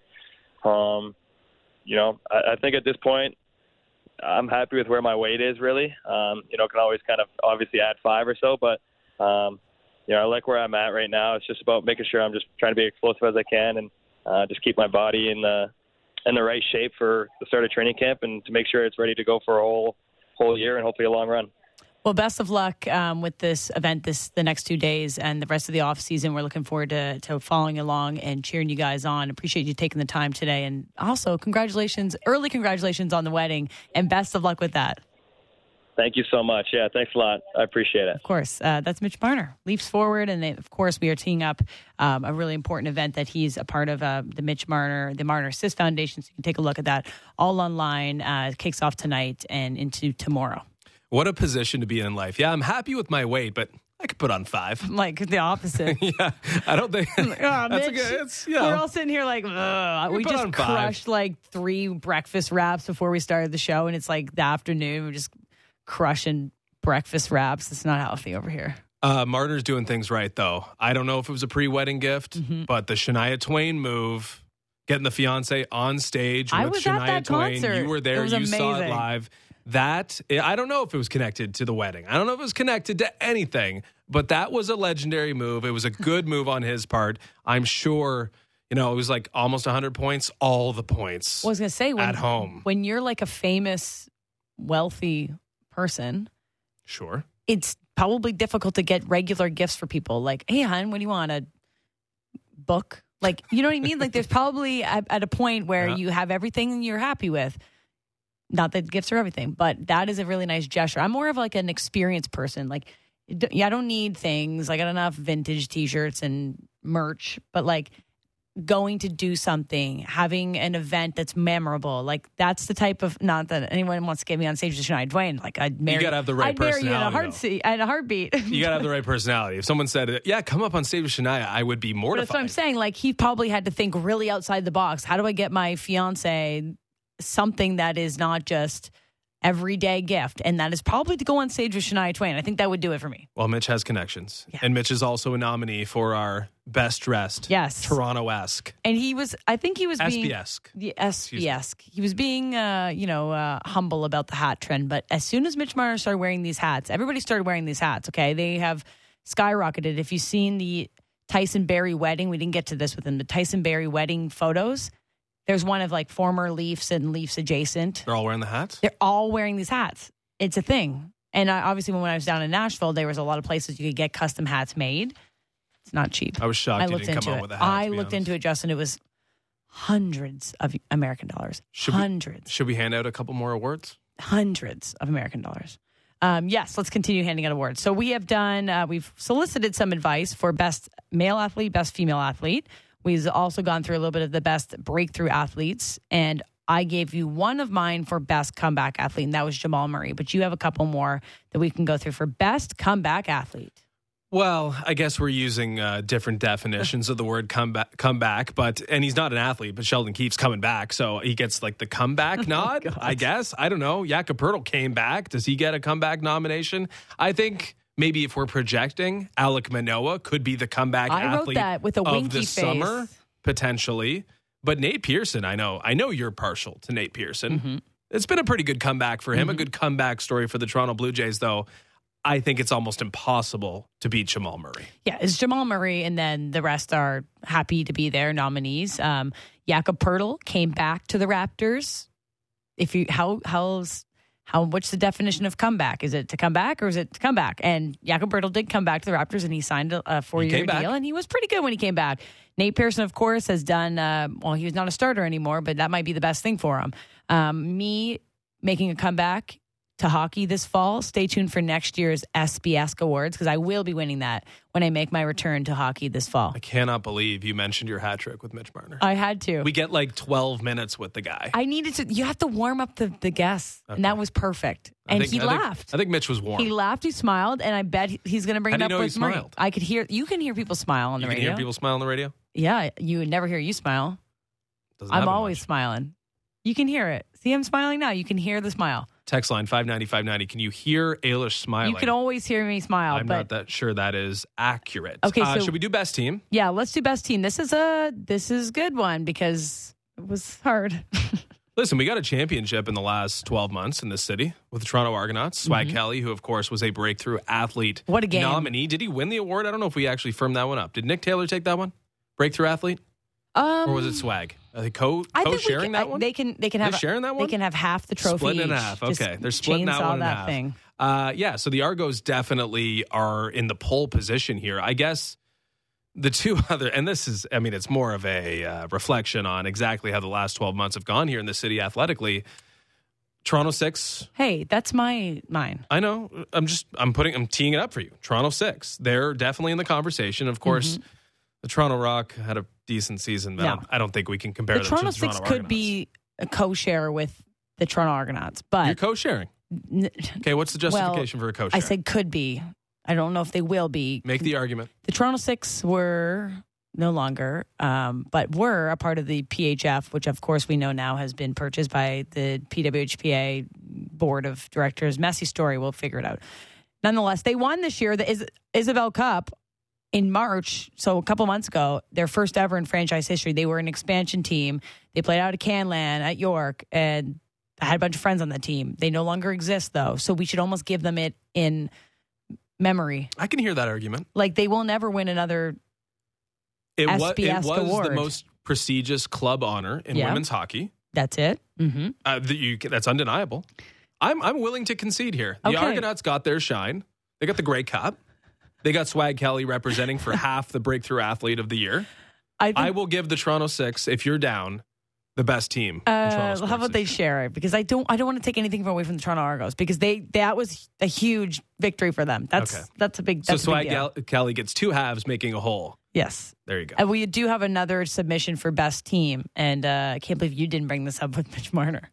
Your team, your team, Yeah. your beer league team, Yeah, your men's league team won a championship this year. They could be in consideration for the best team in our SBS awards. I don't think Mitch Marner would be smiling through the phone if I brought up my men's league competition. What's the name of your men's league team? Swinging Ducks. I bet there's people that played against you that are listening, just punch in the air right now. I hope so. We, I mean, we talked about him a lot on the Fan Morning Show all year, and no one uh, chirped me on the ice about how that's been happening. So I was. Really? bracing for that all year. Like someone's going to want- hear, someone's going to know I talk about this, and it's just like That's uh, really fun. I wish somebody had no, said something to you. No one said anything. I would have chirped you. I know you would have. Um, okay, so we actually have a text and said, I can always hear Ayla smiling. I've never heard Justin smile once. Someone says, Yes, you can hear her smile. Wes goes, I hear more of a smirk than a smile. It's probably more accurate. Wes. Maybe you can hear because it is more smirk than smile. Someone says, I can hear you smile like you can see my fart. LOL.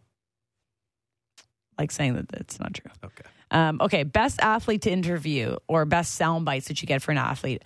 I had Mitch Marner in this for a little bit because of some funny quotes that he had given us this year. One of them was, "My brain is in shambles." Shambles in the brain. Brain Shambles shambles in- the right way. Shambles He in said the it the brain. wrong way. See, my brain's in shambles now. Shambles in the brain. and so that I thought that was funny, but then he also called us piranhas at one point. So I don't know about that.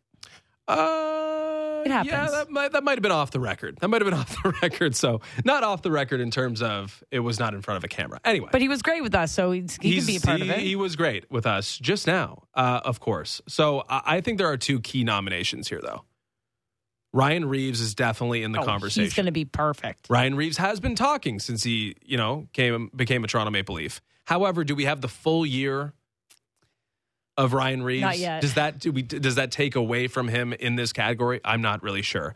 But I think one sneaky good soundbite in Toronto sports is Kevin Kiermaier right now. Kevin Kiermaier, when he gets the opportunity to rile Blue Jays fans up, to try to rally the troops, to get everyone excited about Kevin Kiermaier being a member of the Toronto Blue Jays, he does just that. Every time he's with Hazel May, it's a good interview. Every time he's in front of the mic talking about how he's going to get his jersey dirty and how he's going to make the plays and be the best ninth hitter in all of Major League Baseball, uh, he's got my attention. I think it Uh, helps when you can see him too. and and yeah, you can definitely see him smile. You could definitely see him smile, and his eyes twinkle. and his eyes do twinkle think when, Kevin he, when he does that. I think, I think. Kevin Kiermaier is a pretty good nominee for this, but I do think Ryan Reaves is coming for that title. We made a massive error. What's that? We didn't mention Berrios or Kikuchi for comeback award.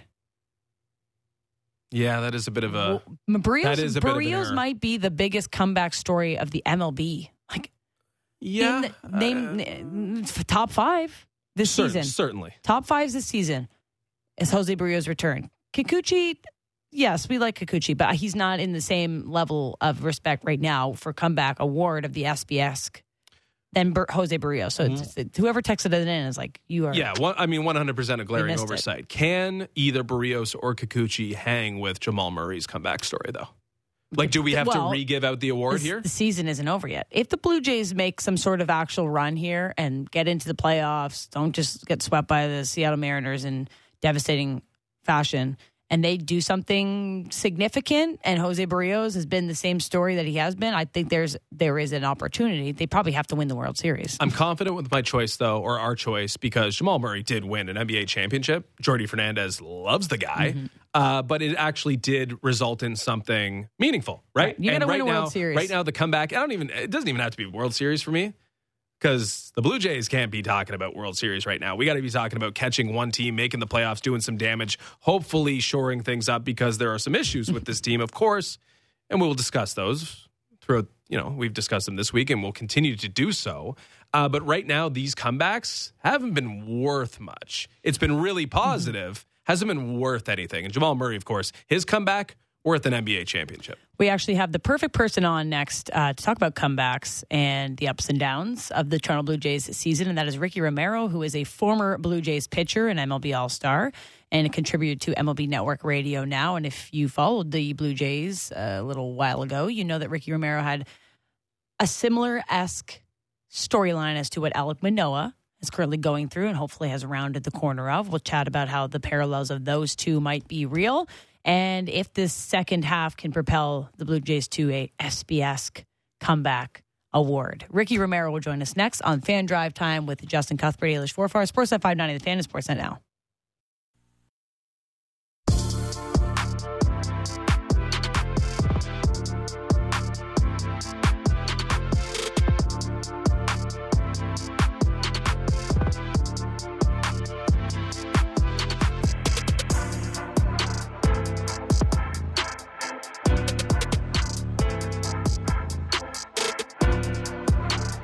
Back on Fan Drive Time, Justin Cuthbert, Ailish, for our final, final, ooh, final 30 minutes of our 5 to 7 block before we move to 3 to 5.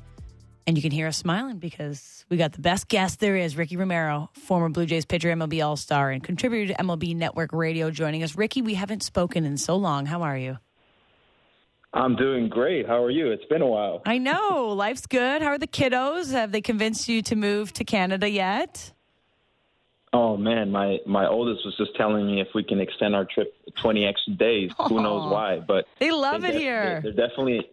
oh, they they're they're in love with summer camp here. That's for sure, and they they enjoy it. Um, yeah, I mean, it, it's it, honestly it, it feels good to to have a home here and, and be able to call call this place home and and just be able to relax. And it's just different. It's a little different uh, than than being back home in LA. That's for sure.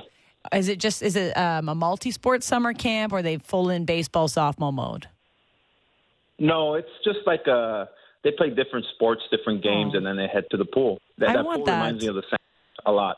Do they have this for I grown-ups? I was going to say, we I need would this like for to grown-ups. participate. yeah, right. Yeah, that that would be great if they had it for grown-ups. But yeah, no, they they, they honestly have had a great time, and it, it kind of we, we were talking about earlier because I was like, man, we got 12 days left here, and, and then we head back home, and but we get the best of both the worlds. So it's just always amazing to be able to come back here to the city and spend some time here, and just you realize how nice people are everywhere too. well, you're very nice and you're always been kind to us with your time. So we'll ask you a little bit about um, this Blue Jays team now and with the All Star break happening. I, I guess a, a natural intro part is you were an All Star once. And um, what is this week like? Like, I, I'm sure it's changed a little bit um, since the 20, I think it was 2011 season you were an All Star. But the pride in being an All Star and the excitement around this week and getting to represent your team on a bigger stage.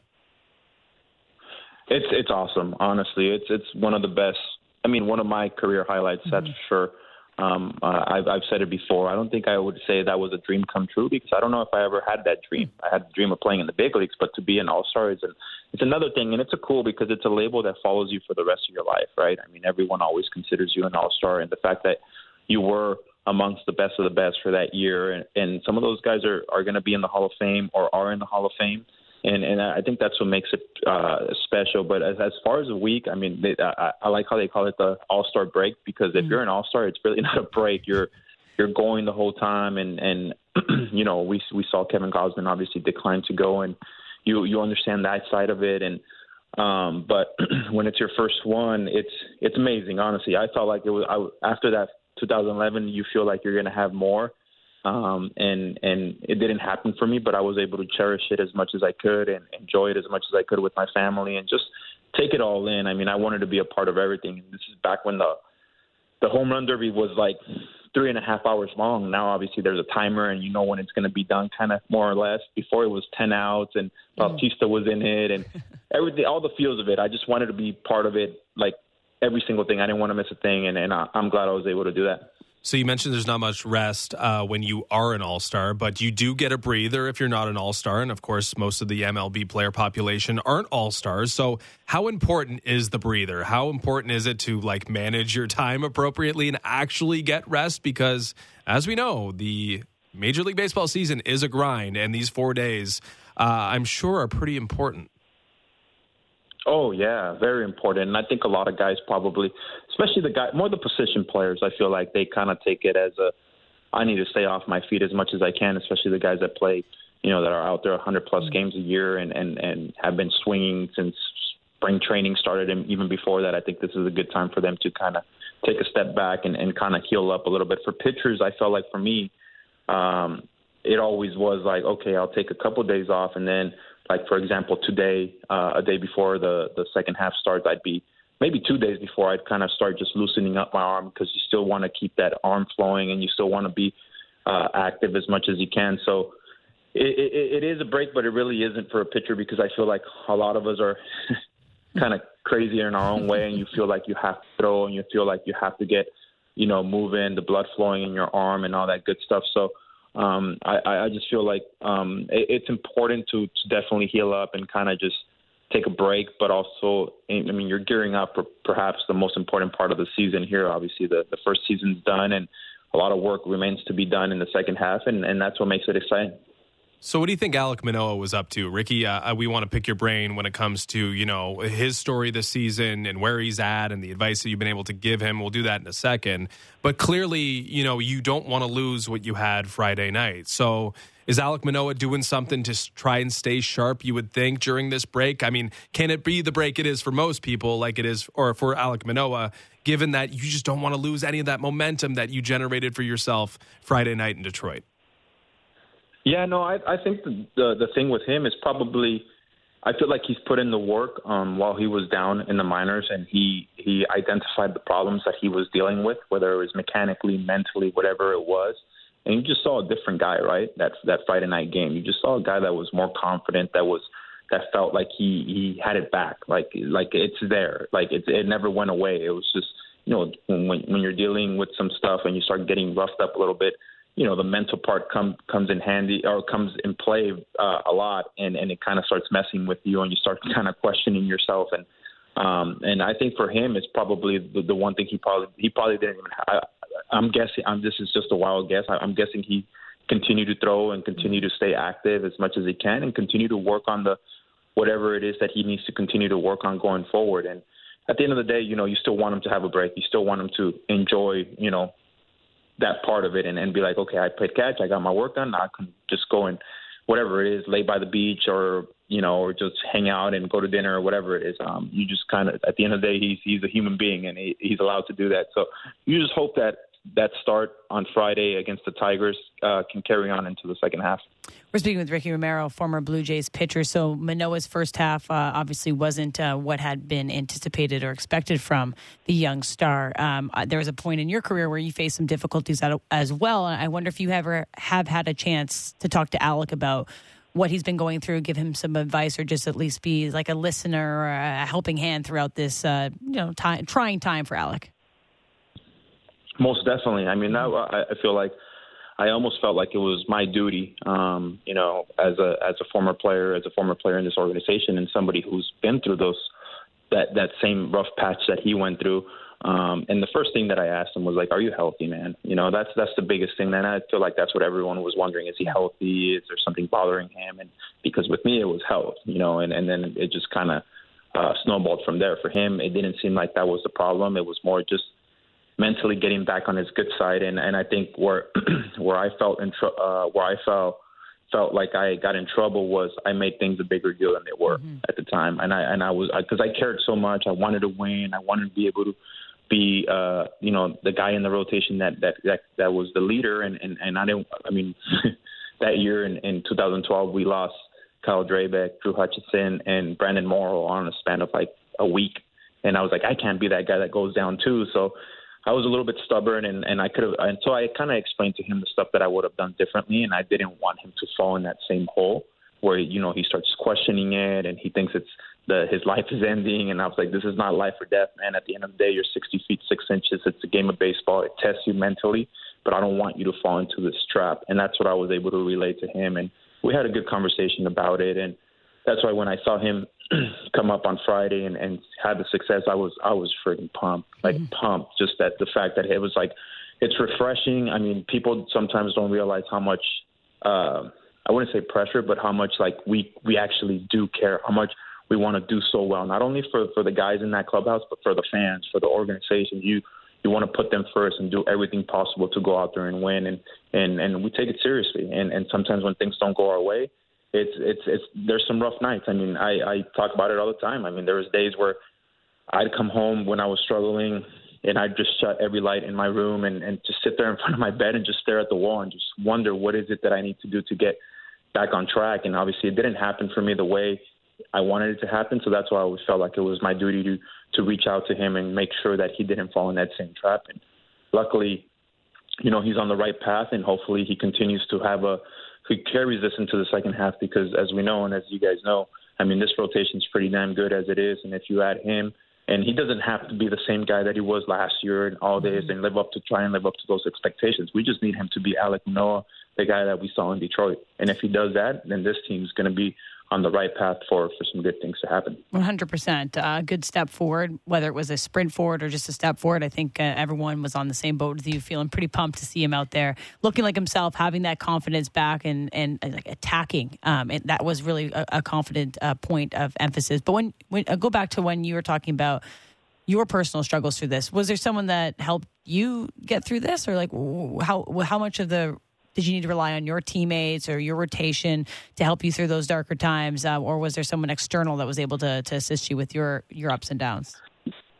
Yeah, I think it was obviously the clubhouse, the my mm-hmm. teammates. There was nobody that wanted to see me uh, be more successful than them, and I think they saw the work that I was putting in behind closed doors. They knew how much I cared. That they wanted it so bad for me. Mm-hmm. I mean, they they did, and and and as far as external, I had just met my uh, wife now, Cara, and she, you know, obviously a former athlete for for Team Canada and all that, and her dealing with her uh, injuries and knee injuries. So we were able to talk and bounce stuff off each other. But again, at the time, I think I was a little bit stubborn, and and there was times where like she's like, maybe you should say something, and maybe you should just like take a break. And I'm like, no, I can't, I can't. Like, and you know, and and sometimes you know. We as athletes sometimes, like I said, you you become stubborn. You want to go out there, you want to compete, you want to you want to do everything you can. But I think at the end of the day, I was hurting myself more than anything. And um, yeah, I mean, and obviously my mom and dad, I, I you know, I I think to this day I still hear my mom always saying, you know, we'll always be your number one fans no matter what. You know, whether it ended the way it ended, it, it don't matter. I got to places, and, and I think this is post career where I was able to realize all the good stuff that I had done in the game, and just from where I came from, that I was able to put everything, all the negativity aside, and say, you know what, you, what I did, the fact that I have a story to tell from East Los Angeles to the big leagues and to the country of Canada is beyond special. And I think it was not till after I was done playing that I was able to realize that. I think that one thing that's impressive, uh, you know, and, and, maybe I'm projecting a little bit, but it didn't seem like the financial component, at least for Alek Manoah, I'm not sure what it was like for you uh, didn't come into play. Like we see him Friday night, and I, I, again, I don't know what's in his head, but he just wanted to be back in that dug uh, in that uh, dugout again, right? It wasn't about hey, maybe you know, uh, didn't sign a contract this summer, and what where's that going to leave me? It was about just playing baseball again. Is that what it's really all about? And it, it's not like a uniform. It's not a blanket thing. It doesn't apply to everyone. But that's one thing that you're like, man, like that. How could that not? Feed into the issues right now where this guy hasn't gotten paid yet and he's having these issues. For me, it just seemed like Alek Manoah just wants to play baseball, throw the baseball well again. Do you read it the same way? Oh, of course. I mean, again, you know what? We we it's no secret. You know, our our player salaries are out there. Everyone knows how much we make, and and we make a lot of money and all that. But at the same time, it's like not like we're asking for it, right? I mean, if anybody came up to you guys and said, "We want to give you a hundred million dollars for the next, you know, six seven years," you're not you're gonna obviously probably take the deal. So it's just what comes with it. But I think in in in in in reality, when you're out there, when you're when you're pitching, I don't think you're thinking about that. I mean, at least I never was. I mean, when I was approached about the contract and, and signing a an extension here, it was a complete shock to me, like a complete shock. It came out of nowhere, and and and it was it was it was crazy. So I just feel like, I mean, in, in due time, you know, if Alek is able to stay healthy, if, if he's able to prove that, you know, he can come back and be, you know, a quality starter in the big leagues, then that part will take care for itself. As as my agent uh, at the time used to say, you go out there, you keep pitching well, your stock keeps rising, mm. and you don't have to worry about anything. You know, if if you go out there and you're eating up innings and you're being uh, a productive starter in the big leagues, everything else is going to take care for itself. And that's kind of the way I approached it. I never really was sitting there like, oh yeah, I hope I sign a big contract one day. That just was extra. It was the mm-hmm. icing on the cake for me, and and obviously I was able to do that uh, er, um, at a very young age in in in, in my major league baseball career, and uh, unfortunately it didn't work out as far as like me finishing the contract and trust me, like I still like beat myself over that because I wish I would have been able to anchor this rotation for the five, six, seven years that that I was, you know, signed through, and and and I, it didn't work out. But again, if you know me well, then you knew that I I gave it all. Mm-hmm. Well, if our bosses are listening, Justin and I are, are certainly interested in $100 million. Um, we could chat post show about that one. Um, I'm willing to negotiate. I'm willing to take uh, take some of that for sure. Uh, we're talking to Ricky Romero, former Blue Jays pitcher. Now, um, let's look ahead. So, Alek Manoah, a, a positive return, and obviously some steps forward um, still to come. Sounds like Hyun-Jin Ryu might even be back in this rotation or or up in the big leagues in the next month. So that leaves one too many pitchers. So, so what do you do in this situation? Have you ever been a part of a six man rotation? Is that something the Blue Jays could could use, and, and how does that affect the rest of the starting pitchers? Uh, I've never been part of a six man rotation, but I can see the we know the way baseball is now and how careful they are with guys and and and and making sure we monitor guys' innings and all that stuff. We know that the starters, a lot of the starters, had a big workload the first half. So, I mean, if they did go into a six man rotation, I'm sure it it, it wouldn't shock me. Um, obviously, like I said, we're we're we're different. Uh, creatures sometimes when we're out there. We want to be out there after you know after the fourth day you're itching to to pitch on that fifth day. So i'm sure it would be an adjustment for everyone else. But um i think it's a good problem to have honestly. I mean i feel like for for a while we've been questioning the depth of this rotation after the guys that are already on there. Like you know for a while they were running bullpen days because i feel like the depth in aaa wasn't as good as we thought and and and with ryu back at least it gives you you know, it provides a little bit more depth and it gives you that extra starter, veteran starter, and you just never know. You know, I mean, mm-hmm. with the rotation, you you you want to stay healthy throughout the whole time, throughout the whole second half. But you know, we know that stuff happens sometimes where a guy might, you know, something might happen, and and luckily you can have you can, you know, you have that Ryu type of guy that you're able to plug in there and stuff like that. But it, it would not surprise me one bit if there's a six man rotation and if you're trying to monitor. Um,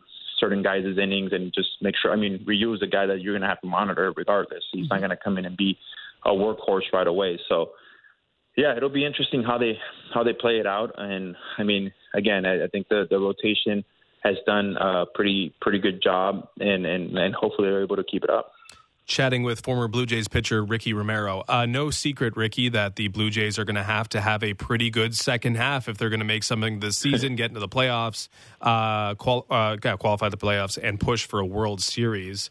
Uh, what's your biggest point of confidence when looking at this team? What gives you hope that they're going to track down one of these teams ahead of them, make the playoffs, and potentially do some damage? Oh, it's the pitching, 100%. I mean, it's it, that's what it really comes down to, and we can talk about the offense all we want about you know the struggles that they they kind of had towards the second half right there and and things like that. But when it comes down to pitching, and if you're able to anchor down that part of it, I think the offense is gonna come come alive. You know, we we we saw we saw what Bo has done. If Springer, you know, when he gets hot, he gets hot. Vladdy, I mean, he's a guy that I hope you know has a crazy upstart to the second half, and he's able to be the guy that we know he can be. And obviously, another guy for for me that I feel like offensively is a big big part. And we saw early in the season when he was hot, Matt Chapman. Mm-hmm. I mean, this team looked pretty damn good at the middle part of that lineup. And obviously, we know what Whit can do as an all uh, as an all star and, and stuff like that. So there, if those guys can get it together with the pitching that they have, to me, the pitching is it's what starts it all right there. I mean, if they're able to anchor down there, and then the bullpen, obviously, a key guy for me in the bullpen is going to be Nate Pearson. Is, mm-hmm. is, is can he be that guy, that fireballer that every other team seems to have, that 100, 101, and be able to come and attack guys and be a multiple inning guy, possibly late in high leverage situations. And obviously, we know what Swanson can do, what Romano can do, and Tim Mayza to me has been the unsung hero. I feel like nobody really talks about yeah, him, but man, he's having a tremendous year. And um, so I think pitching wise, I think that it's going to be it's going to be. Uh, I think that's where where the key stands, and and I feel like it's it's probably the same answer that you'll continue to get out of me every single year. It comes it really does come down to pitching and defense, and you know if if you have to claw for some runs, you, you do it, and and you rely on that on that great pitching that you have. Well, Ricky, we appreciate you taking the time today. It was great to chat. Uh, enjoy camp. We are going to be looking up camp for grown-ups after the show to see if there's one that's not like weird if we join. But you know, Some like- vacation coming like up. a- We got to use it We somehow. got to Yeah, do let- let- something let me with know my if you time. Find one. I'll join you. Guys. Okay, perfect. Uh, good to chat, Ricky. Enjoy the rest of the trip up here, and, and we'll chat soon. Thank you. That's for Hugh Thanks. Romero, former Blue Jays pitcher, MLB All Star, and contributor to MLB Network Radio. And got a cute little fam. I just love chatting about them. I think that's a business opportunity. Like, forget dating apps, Camp for grown camp for grown-ups, but like a singles thing. And you're doing like Oh, okay. You're activities. and you're, like, yeah, I eh? mean, I, I think you're going to make, not only are you going to That sounds like Burning create, Man or like Coachella. Isn't that kind Well, of what that is? It's a, no, that's a concert series. yeah, but they, is it not? it's outside, so I'm thinking camp. I think camp for grown-ups. Camp for grown-ups. You heard with it here dating first. angle is there's something there. I'm telling you. There's something weird about the lodging situation in the tents, but I guess, but you know, start on uh, separate quarters. okay. Start on separate well, quarters. when we have a emphasis future, on start. we have a future in in camp planning, Justin and Yes. Ailish. Uh, we've had a blast on this time slot. hmm uh, five to seven this week, filling in for Blair and Barker. They will be back tomorrow because the Blue Jays are back in action. It's finally real, like MLB sports. Our team is back.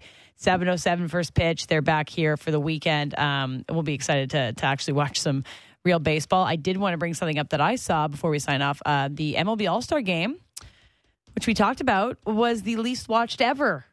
Ever, ever, ever. Um, average a record low of 7 million viewers. And then to add to this, the All Star game had set a low viewership in five of the game's last seven editions. So it is trending downwards. Even though we did find some things that we did like about it, it kind of, uh, we did get lots of texts in about ways they could improve it. Well, only 7 million people watched it. Maybe the camps for grown up business plan has already uh, been launched and people were preoccupied at, were at camps. Uh, yeah, I'm a little I'm a little surprised. I was surprised to see that.